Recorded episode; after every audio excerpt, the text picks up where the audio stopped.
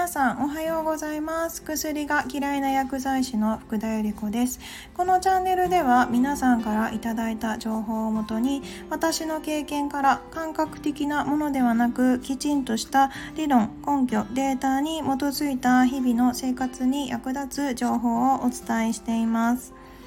で、昨日はパンとか小麦製品のお話でした。すごく依存性が高くて、なかなかやめられないのにもきちんと理由があって。で、モルヒネ並みの受容体に、小麦ポリペプチドが、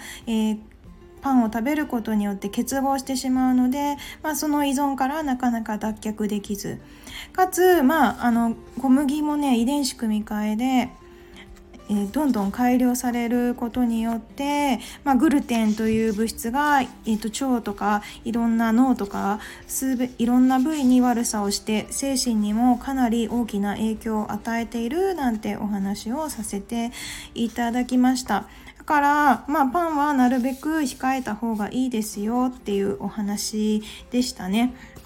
で、今日は食事の、昨日もお話でした。で、食事をしてる人は運動もしてる人と食事と、すごくこの運動と食事ってすごく大切であって、で、運動してるけど食事怠ってる人る人も結構多いんですよね。かつての私もそうでした。運動してるから食事は何でもいいでしょみたいな感じで、結構食事が適当になっちゃってた時期があって、その時はもう全然筋力もつかないし、体力もつかないし、疲れやすいし、全然ダンスの上達もしなかったし、いろいろ考えた結果、やっぱり食事をきちんとなおざりにしていたなと思って、で、きちんと食事を食べることによっていろんなパフォーマンスが上がります。今日はそのことについてお話ししようかなと思います。どうです？皆さんお食事どうしてますか？運動ね、してない人は、運動するっていう習慣がまず最初にはなってくるんですけれど、運動しててもやっぱり食事を怠ってる人って結構多くってですね、私の周りも多かったし、現に私もそうでした。で、運動後の食事が今すごく注目されていて、その前の食事も重要だったりはするんですけれど、タンパク質すごく大切だって言いました。タンパク質からいいホルモンが生成される、セロトニンであったり、マイオカインとかであったり、そういったホルモンがやる気を起こさせて、幸福感を与えてくれて、そして運動を継続したいと思わせてくれて、で、タンパク質、すべてそれはタンパク質から作られるものであって、ただ現代の食事っていうのはタンパク質量が必然的に少ないものばかり、炭水化物とかそういったものの方が多く含まれているので、もう皆さん完全にタンパク質不足状態になってますよなんてお話もしました。で、タンパク質量が多い食品っていうのはどうしても高くなっちゃうから、いろんなものが値上がりしてる中でやっぱり買わなかったりしちゃってるって人も多いかなと思うんですが、本当にタンパク質すごく大切になってきます。で、特に運動後ですね、タンパク質、良質なタンパク質を摂っていただくと、やっぱりその後の回復であったりパフォーマンスに大きく影響が出てきます。そこをね、やっぱり炭水化物の量が多かったりするようなものを食べてしまうと、せっかく運動してもその効果をきちんと感じられないまま、また同じように運動をするような形になってしまうので、本当に食べ物がとっても重要になってきます。一緒に結構ダンスやってる人のお食事内容とかいろいろ見せてもらうんですけれど、相当な運動量なんですよ。朝から晩までこうジムとか、レッスンずっと受けていて、食事こんなんでしたって見せてもらってた時があったんですね。そうするとすごく体に悪い、全然栄養価がないようなものを結構食べていらっしゃって、でやっぱり食欲量を抑えられないんだよねって言いながらも、すごく栄養価の低いものばかりを食べていました。まあ、その方にはね、最初はやっぱりベジファーストだから野菜から食べてねなんて言って、野菜から食べてもらって、血糖値のね上げも緩やかにしていくと、まあ、食べる量も抑えられるからなんていうお話もして、まあ、それで少しずつ落ち着いてはきたのかな。それでもやっぱり食べるその不健康なものは多分見えてないところでどうしても食べているんだろうなっていうのはすごくわかります。でやっぱり栄養価が低いものを食べてしまうと、本当に運動した分、せっかく頑張ってこうやった分だけが本当に無駄になってしまって、で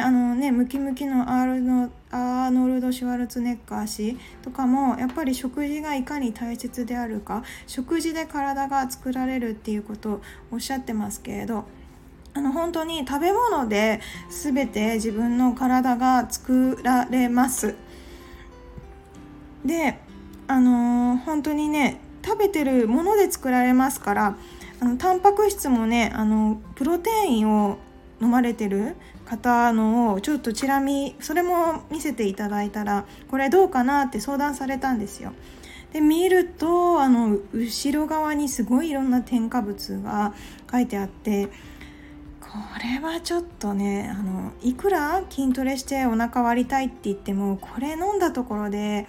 良くならないからやめた方がいいよって言ったけど、もう一つ買っちゃったんだよねって言って持っていて、これ飲み切ったらじゃあ変えようかなって言ってたんですけれど、まあもうその時点でもうちょっとそれで筋肉をつけると思ったら大間違いで、逆に筋肉を育たなくさせちゃってる。なかなかやっぱり筋肉つけてお腹割りたいとか目標あっても、そういった食べ物がちゃんとしてるものでない限りは永遠と無駄な努力、食べ物で本当に筋肉作られるんでね、意味がないなと思って、本当に食事は慎重に選んでほしいなと思っています。私もね、運動し、甘いものが大好きだったので、朝昼晩結構甘いもの食べてたし、食べないと気が済まなくて、まあ結構運動はしてたんですよ。働きつつもいろいろと。ただやっぱり全然こう、なんていうんですか、筋力はつかなかったし、そのデータもあるんですけれど、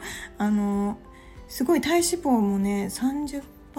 まではいかない、 30% 近くまで、今は 10% 台ですけれど、まあ、それぐらい、まあ、何年も運動してってですよ、そんなもんですから、やっぱり本当に食事の影響は大きかったんだなって思います。で、まあ、運動するとね、やっぱり食欲っていうのも自然と抑えられるんですよ。体動かすと口が動かなくなるっていうお話もしました。体を動かさなくなると逆に口が動くいちゃうんですね。だから今座ってる人たちとかって口がこう勝手に動いて食べたくなっちゃうのは、まあそういう理由からなんですけれど、運動してると、まあ口がそんなに動かさなくても済む。ただ運動し終わった後にジャンキーなものであったり健康なものを取ってしまうと、いくら経っても筋肉とかはつかないし、全然体に良くないので、精神的にも不安定になっちゃいますからね。運動してるからいいでしょって思ってこうやってしまうと、やっぱり意味がなかったりします。だからちゃんと、まあ、食べ物はぜひ選んでいただいて、プロテインもね、本当に市販のものは結構ちょっとこれで筋肉つきますよって言ってるようなものじゃないよな。でもやっぱり裏見ないで有名メーカーのものを選んじゃってる人も結構多くって、ぜひ選ぶときはシンプルなもの、裏見ていろんな成分が入ってないものにしてみてください。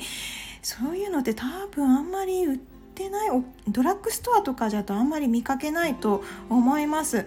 逆にオーガニックストアとかそういったところに行かないと本当に売ってないかなと思います。あとはネット上ですね、 Amazon とかだったら売ってるから、そういったもので試してみる。あとは本当に卵とかがすごくいいタンパク質源になってくるので、私結構お腹すくと卵、ゆで卵だったり、生も好きなんですが生卵だったり、それを食べると自然にお腹が満たされるので、そういったことも知ってます。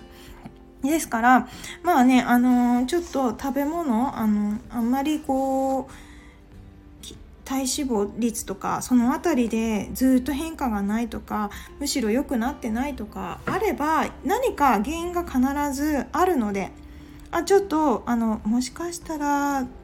食べ物かな、ちょっとタンパク質あんま取ってないよなとかって思ったら、ちょっと取ってみるようにしてみてくださいね。